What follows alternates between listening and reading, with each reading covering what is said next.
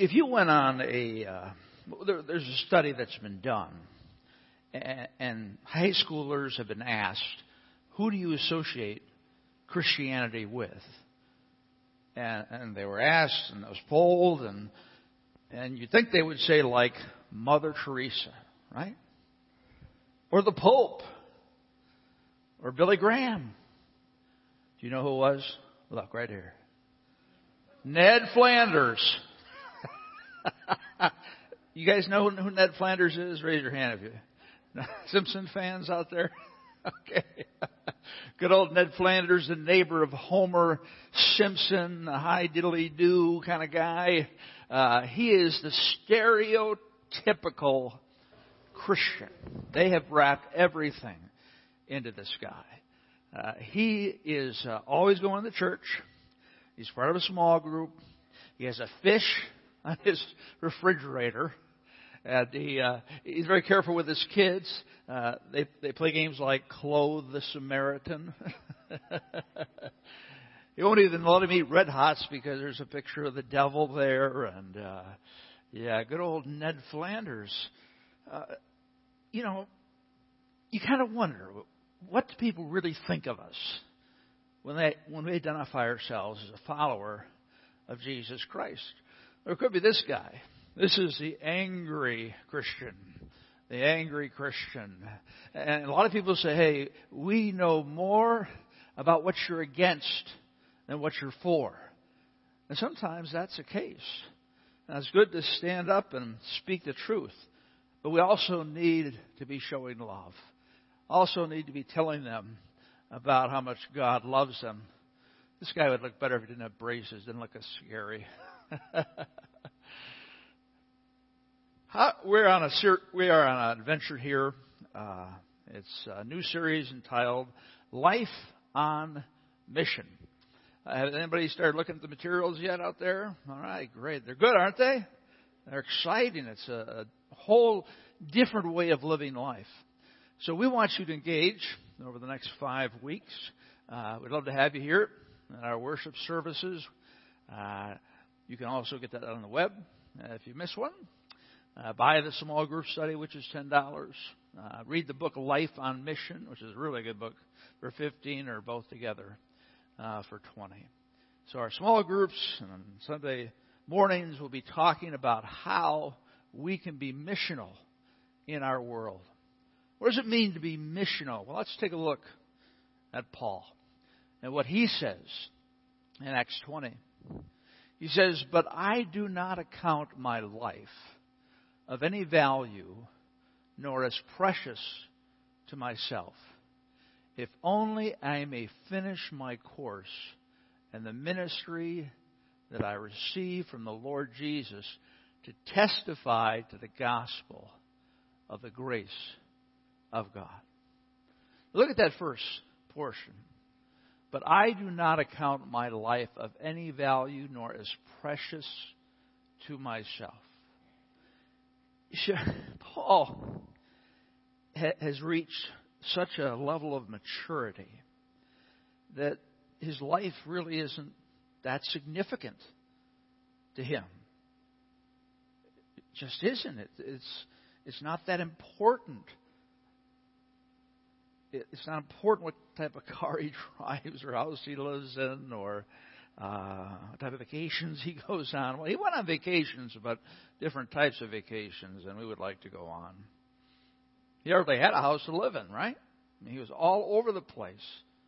The guy had a really challenging life. And what does he say? But I do not account my life of any value. So he's saying, I'm a child of God, but there's nothing really truly special about me or my body or my agenda for this world, nor as precious to myself. Know, we in life hold a lot of things precious to ourselves. All of our stuff that we have, all those things that are really important to us. And to a certain degree, that's fine. You can enjoy what God gives you.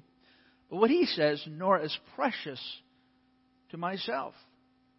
So, so none of those things even come close to the main thing that my life is about. if only I may finish my course and the ministry that I received from the Lord Jesus to testify to the gospel of the grace of God. That is his mission. If only I may finish my course, of course, Paul used a lot of athletic analogies uh, in the Bible to talk about running the course, going down the pathway of the Christian life.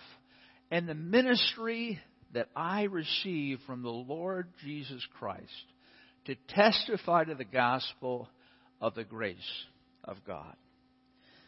So, what is Paul's mission? He's to finish this course because God has sent him on a mission that he received from Jesus to testify to the gospel. Last week we talked about the fact that we are on a mission as a church. And it's such a critical mission. It's the only mission that counts to tell other people that Jesus Christ died for their sins, that Jesus Christ was the penalty. There's a penalty for sin. We're all born sinners. And Jesus Christ took that penalty upon himself, and he suffered, and he died. But because he was both God and man, he's the one who could be our substitute. And he rose again from the dead and he's living today and, and all we have to do is, is come to him with no self righteousness and say, Lord, I believe you died for my sin and you rose again from the grave and I want to follow you as my Savior and Lord. That's the simple gospel. That's what Paul's life was about. And again, he had a very difficult life, as you read uh, throughout the book of Acts. But, but, but he was just focused on that. That was the one thing that he wanted to get done. The only thing. And think about this. Think about your own life. Okay? Now, if you were to compare yourself to Paul, how would you do? In terms of saying, okay, my mission in life is. We've got lots of missions in our lives, don't we? I mean, with our family and taking care of our families, working, those type of things. But where does the mission of Jesus Christ fall in priority? And this is going to depend upon where you're at in your spiritual journey. You could be here today and not even know Jesus Christ.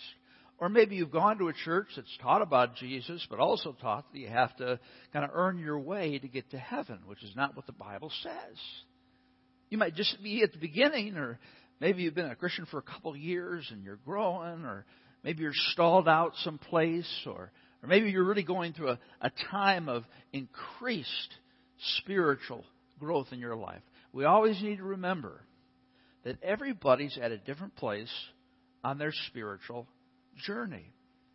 And we have to be sensitive to that and encourage them in that way. So the idea here is not to look at this and say, wow, you know, that will never be me. That will never be me. It's not talking about vocational Christian ministry here. It's talking about living for God. Living for God. I mean, I look at this passage and I say, oh, that's amazing. you know, Lord, you continue to work in my life because uh, that is that is maturity. We're here on earth to tell others about Jesus, and that's all we care about.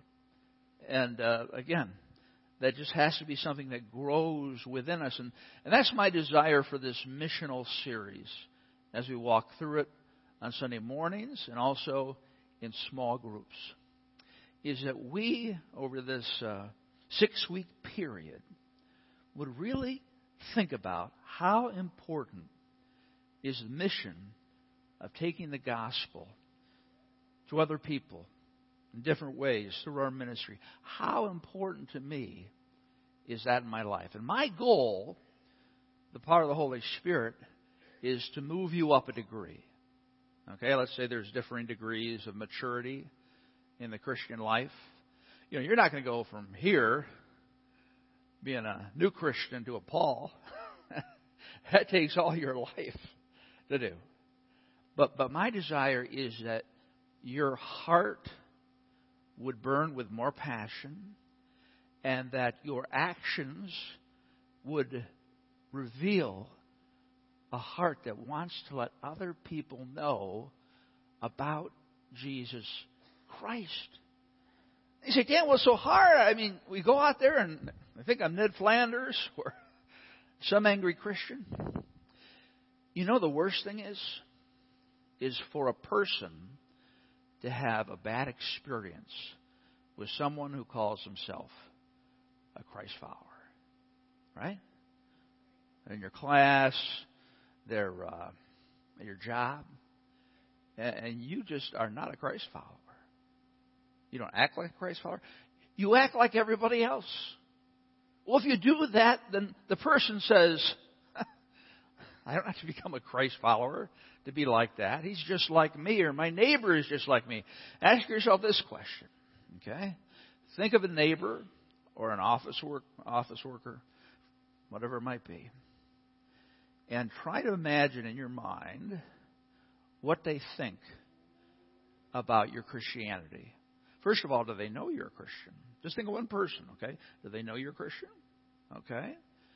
Have you ever talked to them? Uh, I mean, have you you have a good relationship with them? I mean, have you done your job of reaching out and just being a good employee or being a good neighbor, that type of thing?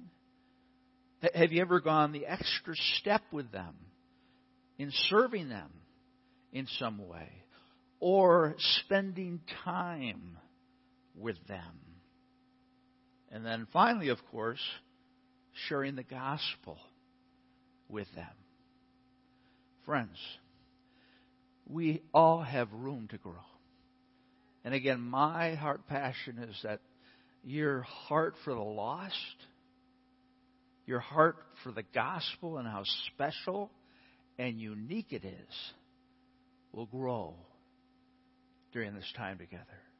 It will grow in your small group time.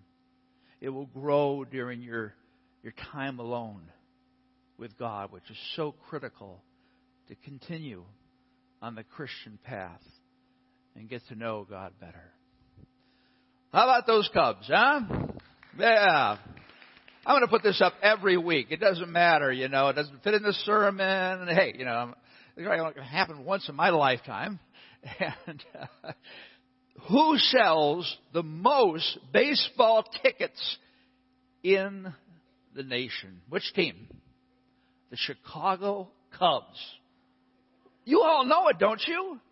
Of course, we're the most loyal fans that ever lived. In fact, my brother was coming in on the L to see a Cub game this year, and he ran into a woman, and she said, I am a Cubs fanatic. And he said, Well, what do you mean? She said that she had been to every home game for the last 40 years. Now that's commitment.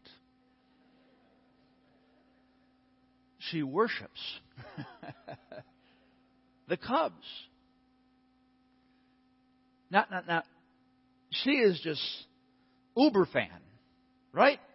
Her whole life is committed to the Cubs. Now, this would be an interesting question to ask her. Have you invited anyone with you to the Cubs game? Have you, you know, kind of brought them into your your, your temperature of how much you love the Cubs? Have you given this gift of love for the Cubs, which is a precious gift? Uh, have you given this precious gift of the Cubs to someone else?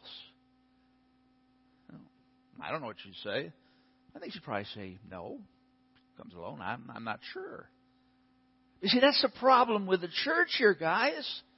You know, we come here every week, and I tell you, I told you I had a great time. See Jennifer down here; she's uh, with us. Uh, it's good to see you, Jen. Yeah, yeah, taking care. Uh, parent out in uh, Rockford, and um, you know we're all family. And we have family all over the United States. people over the last 20 years of people who've come and, and people who've gone, and uh, it, it's just fun to, to get together with friends. It's fun to worship. It's fun to study uh, God's Word. It, it's meaningful. You, you walk away hopefully and say, God spoke to me this morning. Now, think of your Christian experience, and, and I mean, we go on and on about the benefits, right? And now ask yourself this question What is keeping me from sharing that with someone? With telling other people about it? What is it? I mean, this is so unbelievable. What, what I get to live out every day, and when I'm down, when I'm up, God is always there to encourage me and rejoice with me, and it's such a precious thing.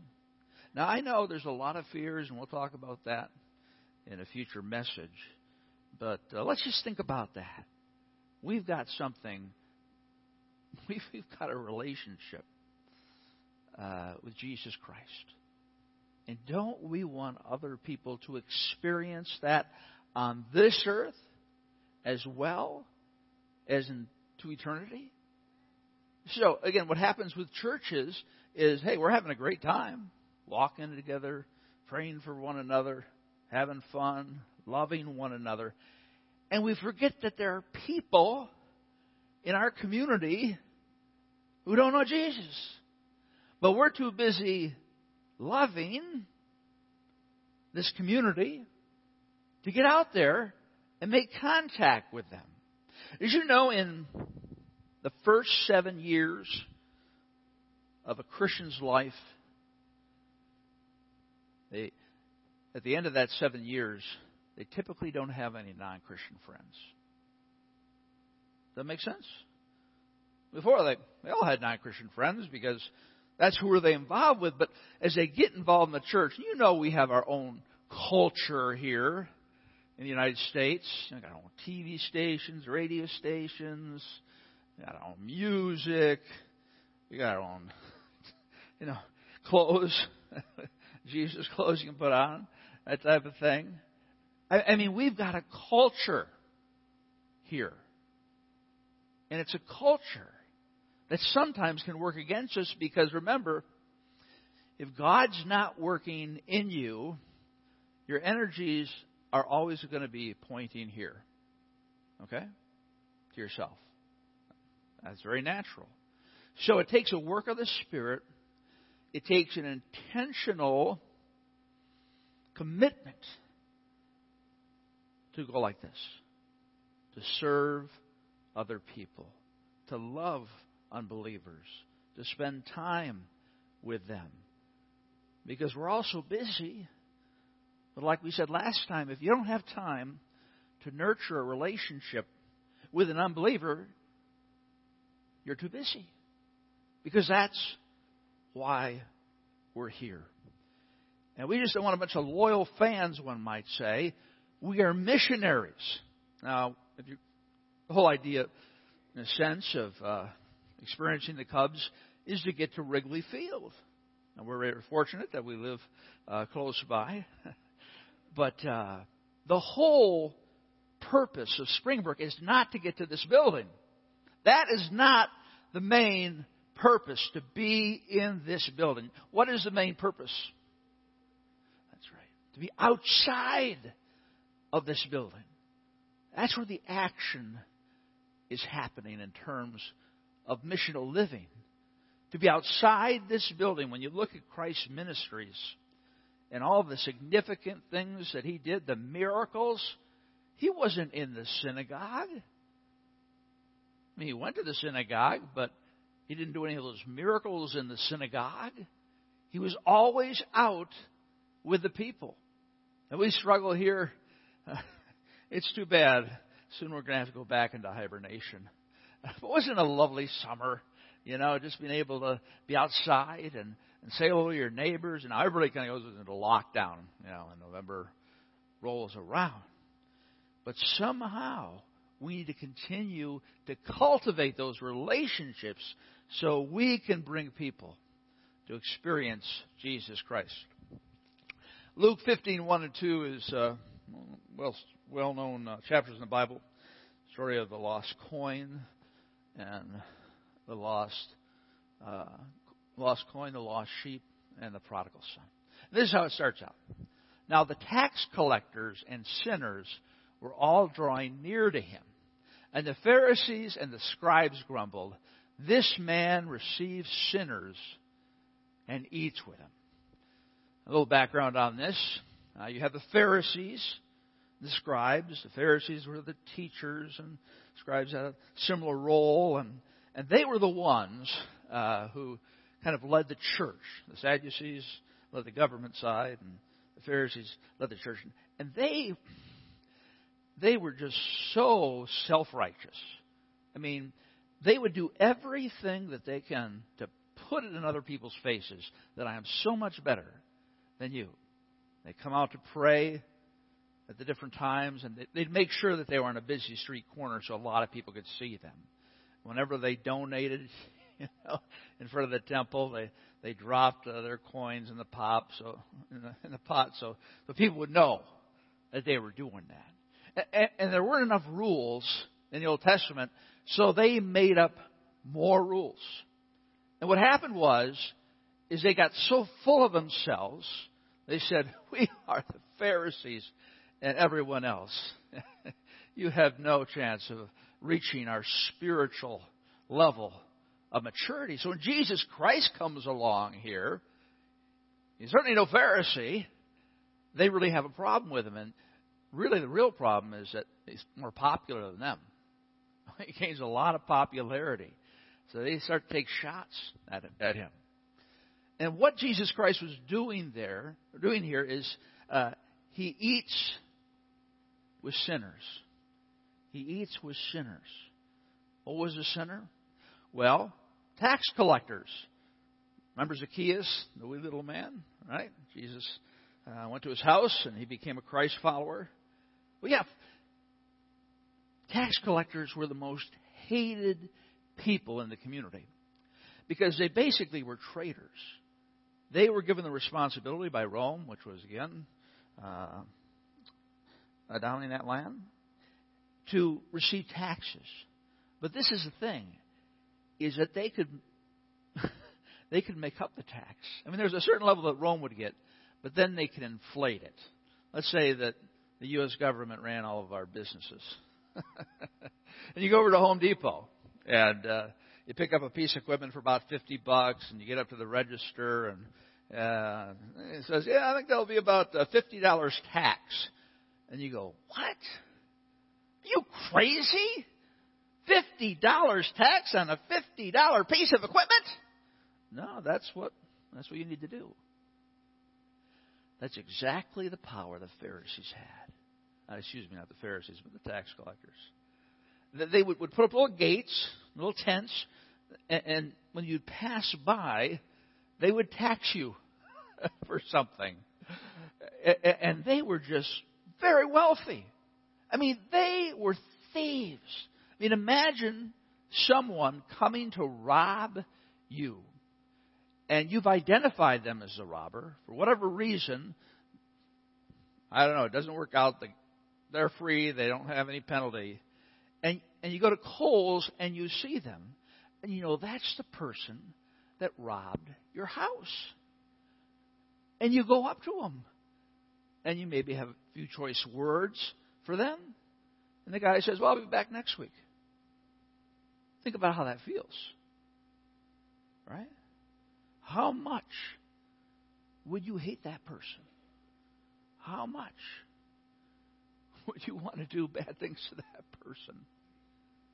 That's a tax collector. And that's who Jesus was hanging out with. I mean, they were the lowest of the low. Of course you had uh, evildoers, prostitutes, uh, you know, other people who were known for their sin. And so when it says that Jesus was eating with tax collectors, it's like Jesus was eating with people who robbed your house on a regular basis. And it was okay. Now, how would you react to that if you saw Jesus? Jesus, Jesus, judge them. Come on, bring some lightning down. What in the world are you doing there, eating with them? And back in that day, when you shared a meal, it was much more significance than a McDonald's drive-through. Okay? I mean, you sat down and there was meaning to that meal, and when you ate with someone, you basically identified with them and said, "This is my friend." So, all the tax collectors and Jesus is there and yeah, it was radical. I mean, it was really radical. And that's how radical the, the grace of Jesus Christ is. We can't understand it. It doesn't make any sense. But, but look at this. Now, the tax collectors and sinners were all drawing near to hear him. That tells me about uh, Jesus' teaching style. It tells me about his warmth. It tells me about his love for people. People were drawing near. They wanted to be closer to him. They wanted to experience him. And the interesting thing is that Jesus Christ, of course, was a rabbi, and they felt comfortable with that. I can tell you those tax collectors did not feel comfortable around all the other rabbis, but Jesus accepted them. Jesus wanted to help them. And so they were just listening so closely, and that's why the Pharisees uh, and the scribes had a heart attack. They grumbled, This man receives sinners and eats with them. It's just, again, unbelievable. Let's look at this uh, story. Tax collectors are used a lot as sinners uh, because, of course, everybody hated them, and uh, you show grace to a sinner, and it's surprising. To some who were confident of their own righteousness and looked down on everyone else, Jesus told this parable. Now, that was the Pharisee. They were self righteous. They didn't need Christ's righteousness. You've met a self righteous person before, right? Maybe a braggart or a person who think they have whatever spiritual act together they have, and it, and they're just kind of telling you about all the great things that they have done, and they're resting on their own righteousness, which is nothing before God. So you had a Pharisee and a tax collector. Two men went up to the temple to pray. One a Pharisee, and the other a tax collector. The Pharisee stood by himself and prayed, God, I thank you for your love. God, I thank you for your grace. God, I thank you that you are my God. No. God, I thank you that I am not like other people robbers, evildoers, adulterers, or even like this tax collector. So we reference the tax collector. I fast twice a week and give a tenth of all I get. Hey, I'm self righteous. I'm doing everything right. I'm so glad I'm not one of those people. Jesus loves those people. Jesus loves the people in their sin.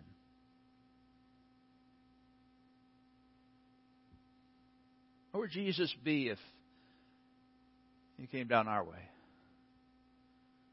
Probably up at the jail, right? The county jail. Talking to the common thieves and things like that, just like the tax collectors.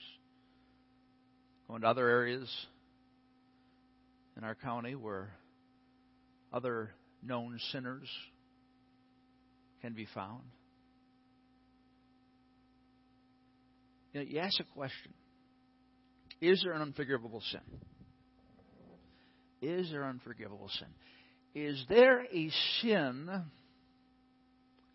that is too ugly, too painful, too disgusting to forgive?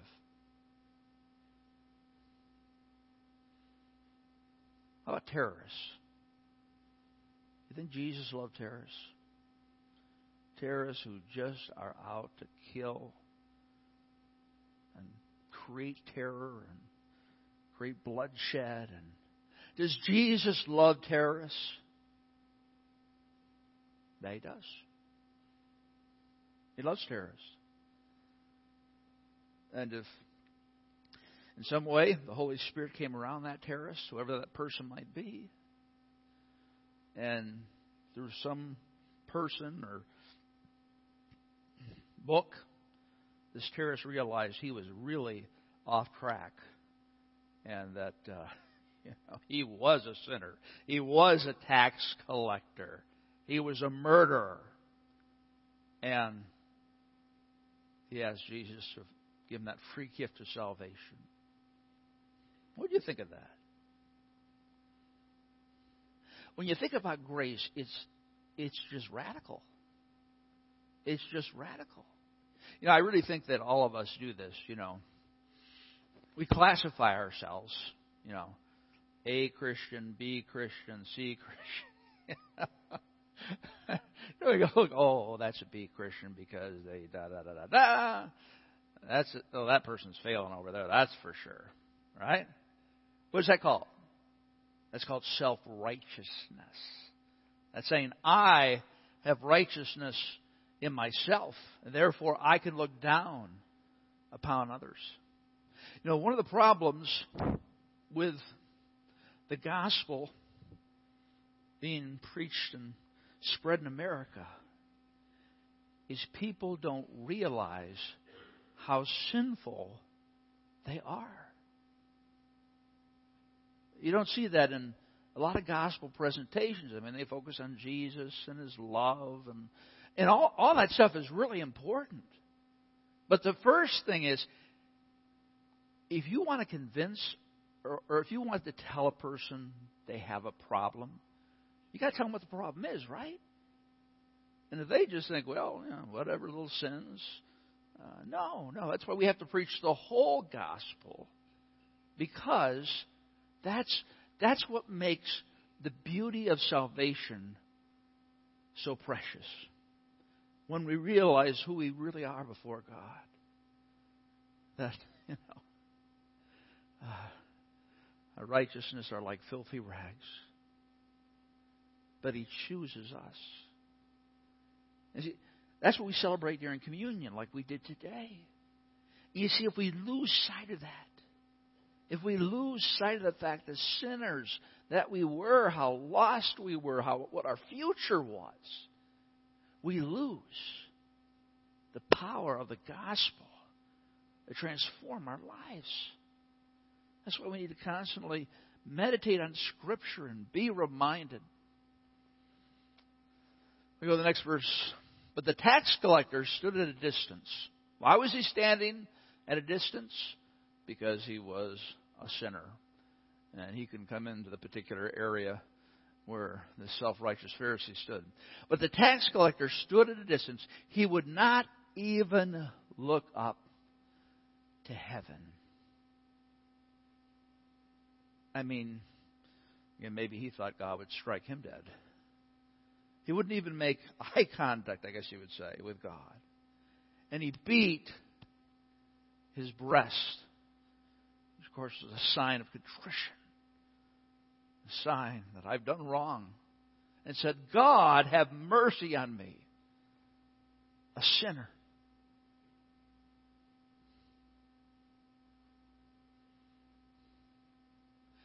You know, I think it, it's healthy um, for Christ followers to reflect upon their past sins. Why? Because then you understand the grace of Jesus. You know, once we get coasting as Christ followers, oh, we're pretty good, you know, we're doing our thing. But always go back to the cross. Always go back to the sin that Jesus paid for. And that's when you'll appreciate the good news of Jesus Christ. That's when you want to pass it on. God have mercy on me, a sinner. Luke 5 27 through 28, we see uh, Jesus calling Matthew. Now, of course, he called all the disciples. After, his, after this, he went out and saw a tax collector named Levi sitting at the tax booth, and he said to them, Follow me. And leaving everything, he rose and followed him. We kind of have an idea of what the order is of, you know, when he asked certain people to be his disciples. We know that he went up and prayed and made a final decision at that point. Most, I believe he knows Matthew at this point. He's you know, spent time with him and things of that nature. And so when he says, Follow me, I mean, he left everything in the sense that that was the time to officially be part of the group. And you can imagine, you know, uh, Dr. Luke is part of the group. So when the fishermen saw Dr. Luke coming on it, oh, that's good. We're doing well. We got a doctor in the group here. All right, we're going to get some, get some, uh, you know, respect. But when they saw Jesus pick out a tax collector, you remember the guy who robs your house every week? What do you think they said? This guy is crazy. We're fishermen, we're good people. Why would he why would he let let him be part of our group? It's radical, right? Luke 5:29. Now Levi, he's come to Christ, and uh, he is excited. You remember when you first became a Christ follower and you were just so jazzed about it? Like I went over to a party one time where, where the person actually accepted Christ at that point, and then we had a party. That's pretty cool. But Levi made him a great feast in his house, and there was a large company of who again? Well, those tax collectors just keep showing up, aren't they?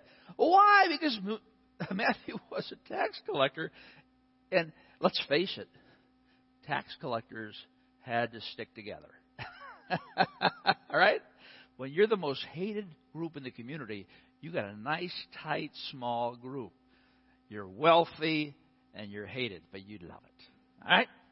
So Levi wants to tell all these other tax collectors about him.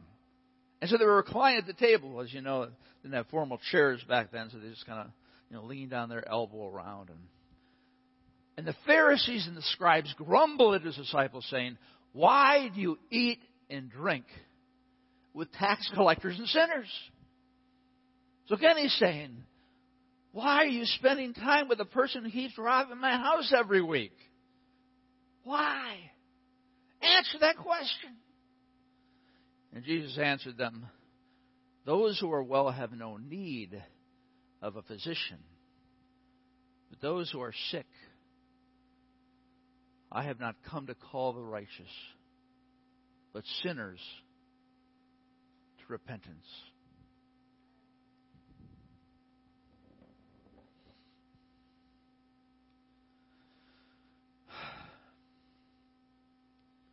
You know, we're all sinners. You're not going to get a certain score of sin when you get to heaven. You're not going to be special in any way because everybody's in the same boat. You name the worst sin that you can think of. If the Holy Spirit moves in that person's heart and they claim the grace of Jesus Christ, they will be saved.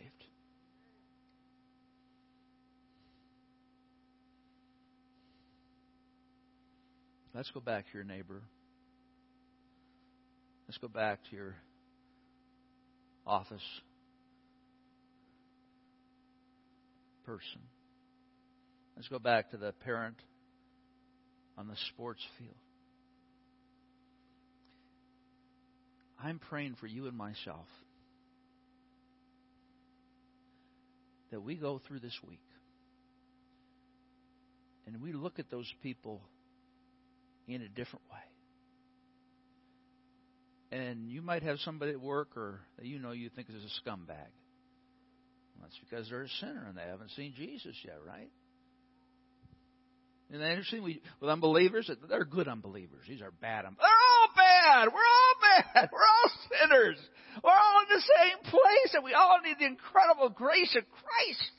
So as you go throughout this week, keep your eyes open and look at people. You never know what they have going on in their lives, what happens behind closed doors, domestic issues, and on. They need Jesus. Start praying for them. I encourage you to take my notes or uh, whatever you want to put it on. But go home today as a family and write out people that are in your circles of influence that that God is burdening you with. You want to start praying for. You want to start to cultivate more of a relationship with them. In order, you might get to know them, and hopefully, you know, they'll become a Christ follower at some point. Who are those people in your life? You see, as a missional church and as missional people, we need to have either a mental list or a physical list, a week, a, a, a list that we could look at every week and say, "This is my mission field. This is my mission field. This is my mission from Christ." My own style, my own personality. You know, I am just going to do whatever I can to love them to Jesus. Let's pray. Oh, dear Heavenly Father. Your grace truly is amazing in every way. Lord, thanks for speaking me speaking to me through this message. As you always do. That you have to really go back and look at how bad your sin is, not necessarily in terms of how we might perceive bad, but how black it is opposed to your holiness, your purity. And as we dwell upon those types of passages, we'll fully realize how blessed we are. In Christ's name, amen.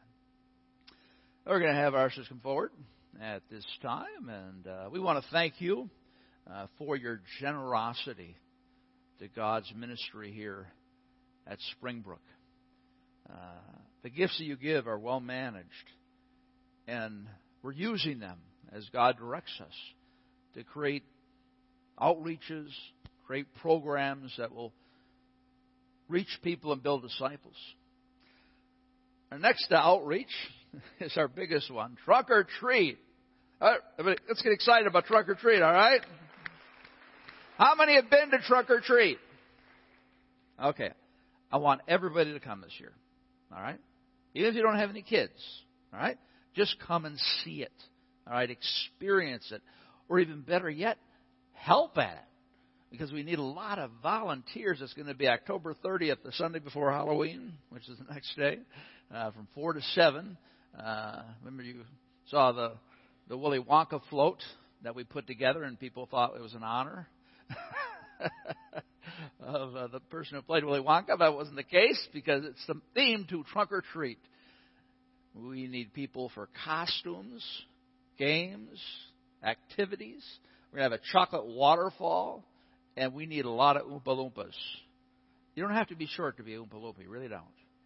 They're they're big Oompa Loompas, you know, just like an elf. Yeah, you know. Okay. Lots and lots of fun-sized candy. That's what we need. We want you to bring on the candy because you see, friends, this is the way we go out. In a sense, they come into our building, but we're going out into the community and say, "Hey, we got a great party for your kids." And hey, parents always love a great party for their kids that they don't have to do anything for, right? Come on out and be a part of our this, this experience. Uh, people to prepare crafts, uh, people for the day of the event, 24 more Oompa Loompas. Tony, I think you could be a good Oompa Loompa. No doubt about it. And Jeff, you, the Spirit's leading me right now, okay? So. and set up and tear down crews. Why do we do all this? Why do we, we we've had a plan working on, uh, a team working on this for months. Why do we spend the money? Why do we go to this extreme? Because Jesus paid the penalty for our sins.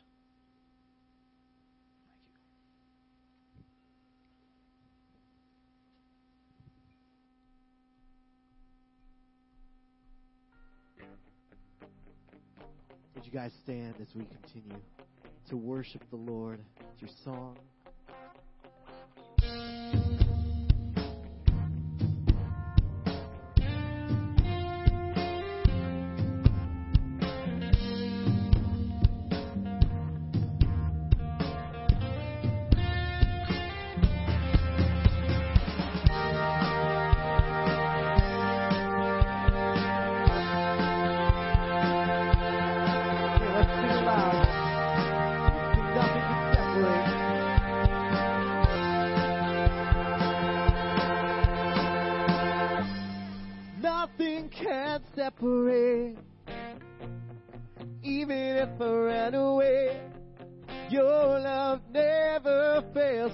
Your hands together, that's okay. Oh, I love it. I know I still make mistakes. You have new mercies for me every day. Your love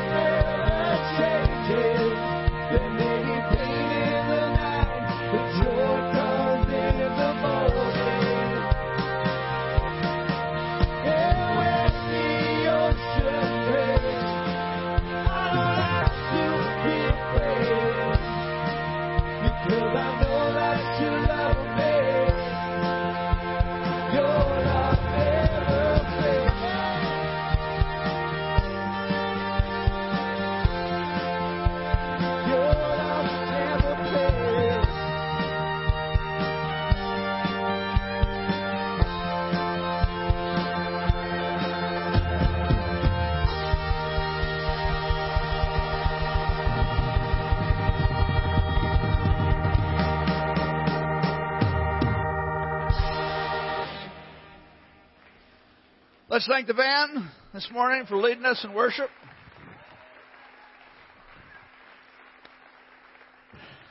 Well, uh, we have members here at Springbrook.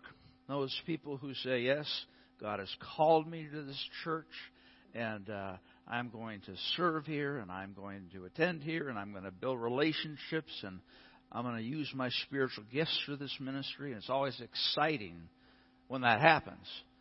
We have Jeff and Vicki Smith here, and uh, I want them to tell their testimonies, but I think we'll have to wait till video. They're not real comfortable. So let me give you a quick overview. Uh, they came to Springbrook. Uh, you know, from someone who knew about Springbrook? No, we just um, drove by a lot and stopped by. Just drove by a lot. Okay. Yeah. All right. Uh, and, in February, in February, you guys became Christ followers, right? February. Let's thank the Lord for that, huh?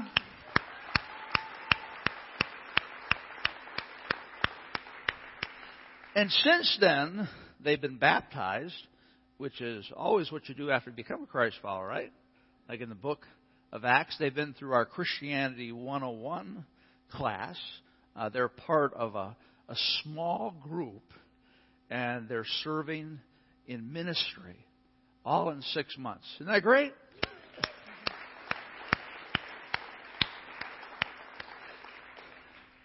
Now, it's not great because they're doing all those things.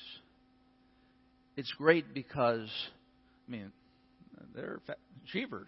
You know. but really, the great thing about it is they've walked down the pathway of discipleship, right? And God has moved them so quickly, and, and that's the vision we have, friends, of other couples like Jeff and Vicki Smith, you know, lost. Spirit draws them in. And then we tell them, here's how you, here's how you come to Christ and here's how you grow in Christ. Let's keep praying for more stories like this. Thank you so much. Welcome and a membership. All right, have a great week, guys.